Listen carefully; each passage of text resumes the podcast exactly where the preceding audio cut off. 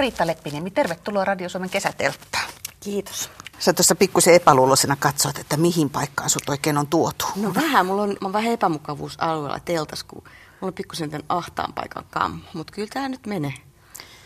Sulla on ilmeisesti vähän tota erilaisia telttakokemuksia kuin ihmisillä yleensä, koska sä heti tunnistit tuosta ovelta tullessa, niin sä katsoit telttaa, että jaa, arvas, missä olen nähnyt. No kerro nyt muillekin, että missä sä olet nähnyt tämmöisen teltan viimeksi. Viimeksi mä oon nähnyt, nähnyt tuota niin, niin, niin teltan käräjäsalissa, koska siinä Puudom oikeudenkäynnissä, niin se silloin aikoinaan käytetty teltta, niin kasattiin sinne oikeussaliin tuomarit ja meidän väli. Niin, eli siinä näkyy sitten kaikki ne iskun jäljet tai semmoiset. Ja, mm, joo, kyllä. Just. Tehdäänkö tuommoista usein käräjäsalissa, että rakennetaan joku palanen keisistä ihan noin konkreettisesti? Ei, kyllä se on tosi tosi harvinaista. Toki tietysti nyt kun on tekniikka parantunut ja muuta, niin, niin kuin esitutkinnoissa voi olla erinäköistä videomateriaalia tai tietysti paljon kuvamateriaalia, mitä näytetään, mutta että en mä muista, että olisi tuommoista juttuun liittyvää yksittäistä asiaa niin saliin kasattu missään muussa jutussa.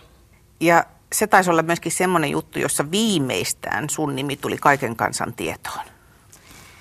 Niin se on kai niin, että silloin kun on semmoisia juttuja, missä, mit, mitä niin media paljon seuraa, niin, niin sitä ei ihan voi välttää.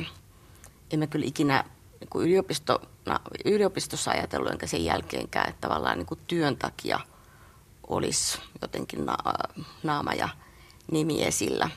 Ehkä tämä maailma on kyllähän muuttunutkin, että media seuraa oikeudenkäyntejä. Että tota, ehkä se on se, se tavallaan se niin kuin plussapuoli siinä, että, että kun näitä juttuja seurataan, niin, niin myös sitten se meidän oikeusjärjestelmä ja sitten meidän kaikkeen niin kuin tässä ympärillä toimivien työ tulee jollain tavalla tutuksi.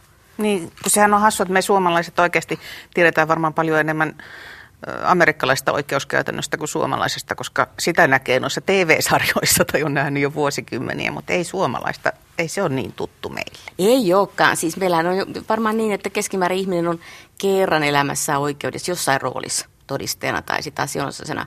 Ja, ja kyllähän se meidän niin oikeudenkäyntijärjestelmä poikkeaa tosi, tai ne oikeudenkäynnit ja se tapa niin poikkeaa tosi paljon siitä, miltä se telkkarissa näyttää USAssa, mm. USAssa olevan, että, että, että meillä on aika paljon semmoista niin kuin vähän mm, pienenpieleistä se touhu, että me kuitenkin silleen hillitysti ja säällisesti yritetään puhua. Toki joskus sitten, sitten välissä varmaan vähän tunteetkin kuohahtaa. No, voisi sanoa, että meidän kansanluonteelle sopiva malli, että ei mm. nyt pidetä turhaa elämölyä. Niin, se on totta. Tiesitkö pienestä pitäen, että susta tulee asianajaja? Koska se sulla niin kiinnostus oikeusasioihin heräsi? Varmaan joskus ihan lukion loppuvaiheessa, varmaan ihan viimeisenä vuotena, että mä olin jotenkin kiinnostunut, mietin jotain poliittisen historian lukemista, mutta sitten mä olin niin jalat maassa oleva tyyppi, että sitten mä mietin, niin että mitä musta sit siitä tulisi. Ja tota, sitten mä päätin lukion vikalla luokalla, että mä pyrin oikeikseen ja sitten vasta kun mä olin valmistunut ja tehnyt semmoisen sen tuomioistuharjoittelun tuolla Vantaalla, niin vasta sit sen jälkeen, tai siellä niin kuin tavallaan tajusin sen, että, että se oikeussali on se, missä mä haluan työskennellä. Ja sitten kärsivällisyys ei ole mun hyviä puolia, niin, niin silloin niin kuin tuomioistuin ura oli kauhean niin kuin pitkän tien takana, että silloin olisi pitänyt olla niin kuin tosi tosi pitkään siellä ennen kuin olisi saanut vakinaista virkaa, niin sitten mä osittain vähän sattuman kauppaan, niin päädyin yhden naisen asineetoimistoon töihin, kun tämä, tämä asineja jäi äitiyslomalle ja sitä kautta mä oon sitten tälle alalle jäänyt. Tuo nyt pikkusen jotenkin mun mielestä on ristiriitasta, että sä sanot, että sä et ole kärsivällinen ihminen, koska lakipykälien tulkinta, jos mikä, niin ei ole kyllä mun mielestä kovin äh, niin kuin äkäisen tai riippuen ihmisen toimintaa, että, että täytyyhän sun malttaa mielessä.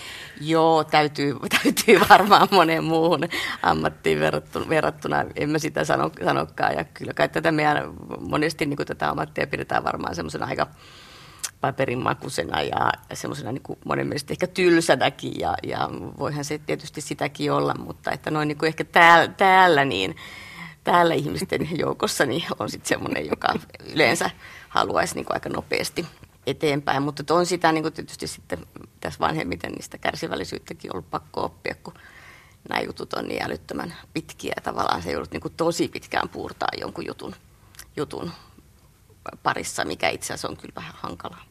Taas, siinä mielessä, niin kun, kun sanoin, että on vähän kärsimätön, niin, niin, niin olet tietysti oikeassa siinä, että se on vähän kummallinen luonteenpiirre, koska tähän on aika semmoista pitkän matkan juoksua. Mm. Sillä että, että tavallaan niin kun, se sun ammattitaito tietysti kehittyy ja kehittyy ja sitä pitää, pitää niin kun yrittää kehittää. Ja, ja, ja tavallaan jotenkin niin kun, se maine – sen kerryttäminen on hidasta, mutta että kyllähän sen saa niin kuin menemään nopeasti. Mä mietin, että kun sullekin nyt sitten on siunaantunut näitä todella työteliäitä ja vaativia juttuja, viimeisimpänä nyt sitten varmaan Arnio-keissi. Että niihin joo, ei, ei siihen kärsimättömyys sovi. Siis pelkästään jo se aineiston määrä, mitä se joudut kahlaamaan, niin sehän on tavalliselle ihmiselle ihan tajuton. Onhan se jossakin tuommoisessa materiaalissa, jos puhutaan jostain 35-40 000 sivusta, niin totta kai se on. on. Mutta siinä se ehkä sitten on se semmoinen, että, että tavallaan kun sä hoidat semmoisia isoja laajoja juttuja, niin sitten siinä kehittyy myös se semmoinen systematiikka, miten sitä, miten sitä niin kuin hoidetaan, miten semmoinen materiaali pitä, pidetään kasassa. Mm. Mutta on se tietysti totta, että se on vähän niin kuin, ylipäätään meidän ammatti on vähän semmoinen, että tässä on niin kuin paljon semmoisia piirteitä, jotka ei ole ehkä ihan – niin kuin helposti hallittavissa, että joskus joku sanoi, että, että ihmisen on niin kuin helppo hallita joku semmoinen juttu, joka jotenkin niin kuin stressikin esimerkiksi niin, että joku juttu alkaa ja se sitten päättyy ja sitten sä siirryt seuraamaan. Mutta asianajallahan on ihan älyttömästi toimeksiantoja koko aika vireillä. Ja, ja tavallaan siinä niin kuin tietyllä tavalla pitää niin kuin kehittää sitä paitsi sitä asiahallintaa, niin myös sitä jotenkin sitä stressinsietokykyä, että sä kestät sen, että on niin kuin koko aika monta, monta, monta juttua niin kuin auki – ja, ja koskaan ei tiedä, kuka asiakas soittaa ja, ja, ja niin, niin poispäin. Että tota, mä itse huomasin, että, että kun ää, alkoi olla niin jos, jossakin vaiheessa, niin tuntui siltä, että on niin liian rasittavaa, niin, niin mulla ei ole varmaan koskaan ollut mun niin kodin kaapit niin hyvässä järjestyksessä, koska, koska mun oli pakko niin jotenkin hallita mun elämääni sillä, että mä siivosin niin yhden vaikka yhden hyllyn per ilta. Että mä niin kuin sain aloitettua ja lopetettua jonkun jutun, jonka mä itse pystyn hallitsemaan. Sullahan saattaa kai käsittääkseni asiakkaat soittaa melkein milloin vaan, kun niille mm. niin kuin hätä tulee tai jotain mieleen. En sulla koskaan sitä mahdollisuutta, että sä voisit sulkea firman oven takana ja, ja unohtaa niin kuin saman tien kaiken. Mut kyllä siihen on vaan niin kuin pakko ollut oppia, että näin sen tavallaan, että, että yrittää sen sitten unohtaa. Että ensinnäkin niin kun, se on totta tietysti, että, että asiakkaalle voi tulla niin kuin eri, eri aikoina niitä ongelmia, mutta ei, ei siis, vaikka mulla on kännykkä tiedossa tietenkin kaikilla ja se on niin kuin ihan yleisestikin tiedossa se numero, niin ei ihmiset soittele niin kuin turhaan. Ja totta kai mä saan itse sitten säänneltyä sen, että, että onko se puhelin äänettömällä, koska mä siihen sitten, sitten tavallaan vastaan. Mm. Mutta tota, mä luulen, että tämmöisessä työssä, missä on kun vähän tämmöistä pitkään asiat auki ja joskus vähän kaoottistakin ja aikakin kaoottista, niin tavallaan se semmoinen ajatus, että, että jotenkin saa nollattua sen, sen mielen ja millä sen sitten saakin nollattua, niin se on sitten tietysti jokaisella niin kuin oma asia. Mä käyn jumpas tai iltakävelyllä, joka tavallaan niin kuin helpottaa ylipäätänsä liikunta, helpottaa. Mä käyn saunaseuras niin usein, kun mä, kun mä tota, niin sinne naisten vuorolla ehdin. Ja sitten mä oon huomannut hirveän niin kuin hyvä tapa, tapa saada niin kuin aivot narikkaa ja tavallaan niin kuin jotenkin semmoinen pieni hengähdyshetki, niin jo katsoo jotain, joku yksi osa jostakin TV-sarjasta – 45-50 minuutissa, kun scrollaa kaikki mainokset yli, niin tavallaan pääsee, niin kuin, sit saa ajatusta niin kuin ihan, ihan muualle.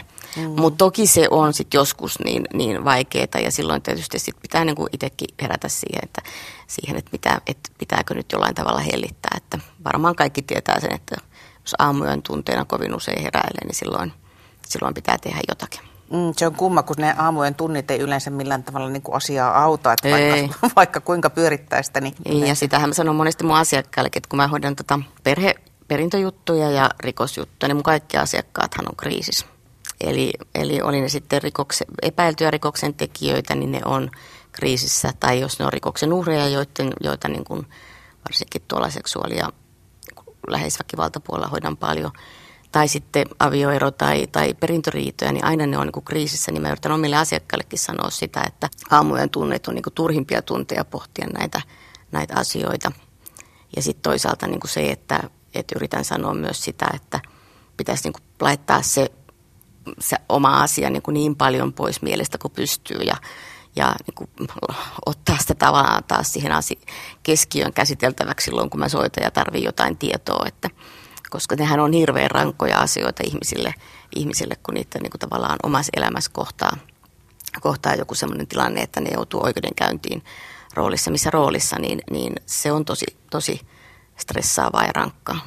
Riitta Leppiniemi, mä en ole itse asiassa muuten koskaan pysähtynyt ajattelemaan sitä, että niin, että asianajajan työhönkin sisältyy sitä vähän niin kuin sitä papivirkaa.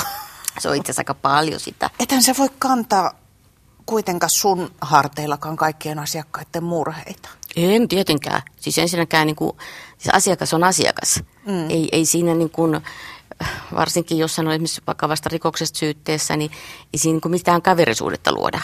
Mutta että mun on niin kuin sitä, niin paljon sitä juttua käytävä läpi, että mä pystyn sieltä tavallaan löytämään sen, ketä kaikkea pitää kuulla, mitä kaikkea pitää esittää ja niin poispäin. Ja kyllähän se ongelma siinä sen asiakkaan kautta, niin mulle tulee mun eteen kerrotuksi. Joskus tuntuu, että sit se asianajaja on ehkä ainoa, joka siitä tavallaan niin kuin ystäväpiirin ulkopuolella hänen kanssaan puhuu. On se joskus Joskushan se on vaikeampaa, joskus se on helpompaa, mutta että omaa juttuaan ei saa ikinä hoitaa ja ajaa. Mm. niin tavallaan se, se pitää niin kuin muistaa se, että se on kuitenkin sen asiakkaan juttu ja jotta mä oon kun siinä tehtävässä, mihin, mihin asiakas on mut palkannut, niin, niin hyvä, niin mun täytyy tietysti myös niin kuin tunnistaa ne, ne tilanteet, että mihin, mihin saakka siinä tavallaan niin kuin mennään sen asiakkaan tunteisiin. Et tietysti eihän voi olla niin kuin vailla empatiaa, se on niin kuin selvä asia, asia, että sä voi kohdata ihmistä, jolle sä oot niin kuin jollain tavalla empaattinen. Ja mä sanonkin, että, että jokainen asiakas saa musta kyllä palan, mutta kyllä se pala aina kasvaa sitten takas. Se on kuitenkin se asiakkaan elämä ja minä yritän niin kuin parhaan kykyni mukaan ja parhaan taitoini mukaan auttaa siinä hänen ongelmatilanteensa ratkaisemisessa. Joko neuvotteluteitse, mitä tietysti jossakin niin kuin lapsiasioissa tehdään paljon, tai jos se sitten niin kuin vielä kärjestyy sinne oikeuteen, niin toki sitten siellä niin kuin hieman erilaisessa, erilaisessa roolissa kuin niissä sovitteluissa. Että, ja tietysti yritän luotsata sitä siihen suuntaan, että jos se vaan on mahdollista sopia, niin, niin se tehtäisiin näin, koska kyllä se nyt tietysti tähän ikään on tajunnut sen, että, että jos ne vanhemmat jostain siihen lapseen liittyen pystyy sopimaan, niin kyllä se useimmiten on sen lapsen paras. Sä näet kyllä ihmiset käytännössä kaikkein rumimmillaan monesti varmaan noissa keisseissä. No ainakin mä näen ne niin semmoisessa semmoisessa niin kriisitilanteessa, että sitten osahan meistä tietysti kriisitilanteessa käyttäytyy, käyttäytyy huonommin ja osa taas paremmin. Mm. Että tota, kyllähän siis monet pystyy niin kuin niissä kriisitilanteissakin niin hirveän hienosti ymmärtämään sen nimenomaan sen lapsen edun ja näkemään sen niin kuin siinä toisessa puolisossakin jotain hyvää vielä. Ja se on semmoinen, mitä mä usein niin kuin asiakkaalle sanonkin, että, että ei pidä niin kuin aliarvioida itteensä, koska harva tekee lapsia tähän maailmaan sellaisen ihmisen kanssa, jota ei ole rakastanut. Mm, että tavallaan sen niin kuin pitäisi, olisi hyvä, kun ne ihmiset pystyisivät aina muistamaan, että vaikka siinä tilanteessa on nyt se, nyt jotain niin kuin tosi pahasti mätää, niin se on kuitenkin ihminen, jonka kanssa on tähän maailmaan saattanut saattanut lapsia ja, ja jos sen tavallaan sen semmoisen peruskunnioituksen, mitä siellä varmasti on aikaisemmin ollut, niin pystyisi siinäkin säilyttämään, niin silloin tavallaan uskon, että, että niistä päästäisiin niin kuin eteenpäin paremmin ja sen lapsen edun, edun mukaisesti, mikä niissä jutuissa on tietysti aina se keskeinen asia. Kuinka paljon sun ihmiskuva on muuttunut työvuosien aikana? Uskotko hyviin ihmisiin vielä? Uskon mä hyviin, hyviin ihmisiin, mutta on tämä on tää sillä hankala, hankala tietysti, kun hoitaa tämän tyyppisiä asioita, että kyllä tässä varmaan on niinku kyynistynyt. Ja se on tosi vaarallista, että joskus aikoinaan niin jossakin luennolla kuvattiin niin kuin sitä, että, että kun sä kyynistyt, niin tavallaan – mikään paha ei tunnu niin pahalta kuin pitäisi tuntua, mutta sitten myöskään mikään hyvä ei tunnu niin hyvältä kuin pitäisi tuntua. Että pitäisi tietysti pystyä välttämään sitä, että, ää, omassa elämässä niin näiden juttujen mukanaan tuoma kyydisyys, niin tarttuu sinne oma, oma, omaan elämään, mutta ehkä onhan se vaikeaa. Mm. Ja sitten semmoinen, mikä on, on ehkä aika vaikeaa, on se, että mähän olen semmoisessa ammatissa, että mähän olen koko päivän oikeassa. Et niin, näinhän mä oon. Siis näinhän mä vakuutan aina, että, että mä oon aina oikeassa. Ja, ja että näin tämä niin menee, kun mä sen mun päämiehen puolesta esitän. Ja sitten tietysti, jos sitä jatkaa sitä oikeassa oloa, niin, niin näissä omissa, omissa, omissa, niin, omissa ihmissuhteissa, niin sitä on varmaan aika sietämätön. Mutta sä, hu, siis, sä, sä oot tiedostanut kuitenkin tilanteen, niin silloin ollaan aika hyvällä pohjalla. Niin, mutta osaanko mä sitä sitten kuitenkaan toteuttaa, niin on toinen asia, mutta olen sen tiedostanut. Ihan tämmöinen välikysymys, haluaisitko sä kahvia? Jos sulla on kahvia, niin ihan mielelläni. Onhan, mulla kun mä lupasin retkieväät laittaa, no niin, niin mulla se on, on ihan hyvä. Mä en nyt sitten osaa kahvin mausta sanoa mitään sen enempää, mutta toivottavasti Kiitos. Riitta Leppiniemi, minkälainen saunan pitää olla, jotta se kelpaa sulle, jos sä oot kerran saunaseuran jäsen?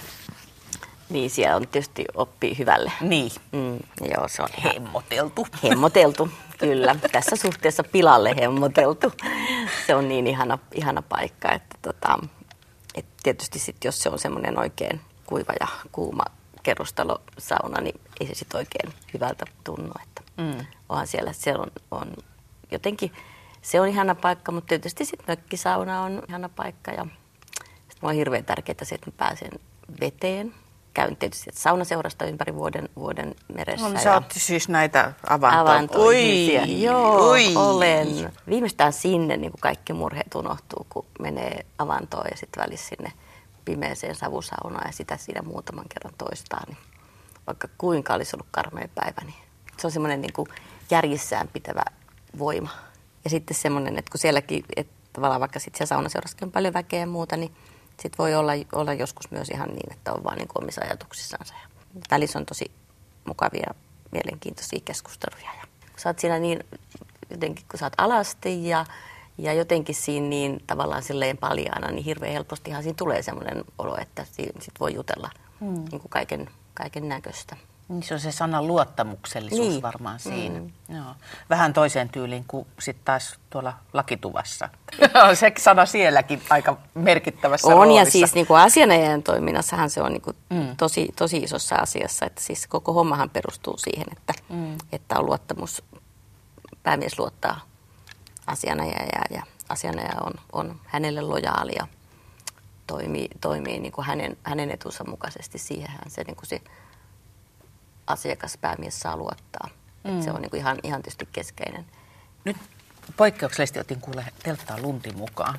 Sähköpostiin pärähti juuri ennen kuin tänne sulkeudun, siis tätä juttua tehdään nyt toukokuun puolivälin tuntumassa ja tuli päivitetty Asianajajaliiton oikeusturvaohjelma. Missiona on siis se, että asianajaja turvaa oikeusvaltion ja visiona se, visiona se, että kaikki luottavat asianajajaan. Mm se nyt pitäisi nimenomaan olla siis niin kuin jo tällä hetkellä se, se oleva tilanne, eikä visio mä ymmärrän niin, että se on jossain tulevaisuudessa.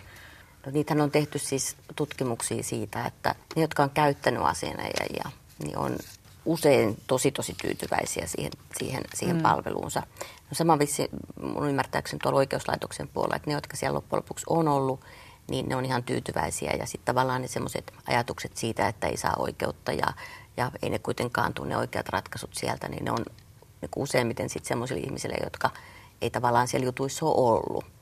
Ja kyllä tietysti, tietysti niin asianajastakin varmaan on ollut monenkin näköisiä ajatuksia ja edelleenkin on ihmisillä.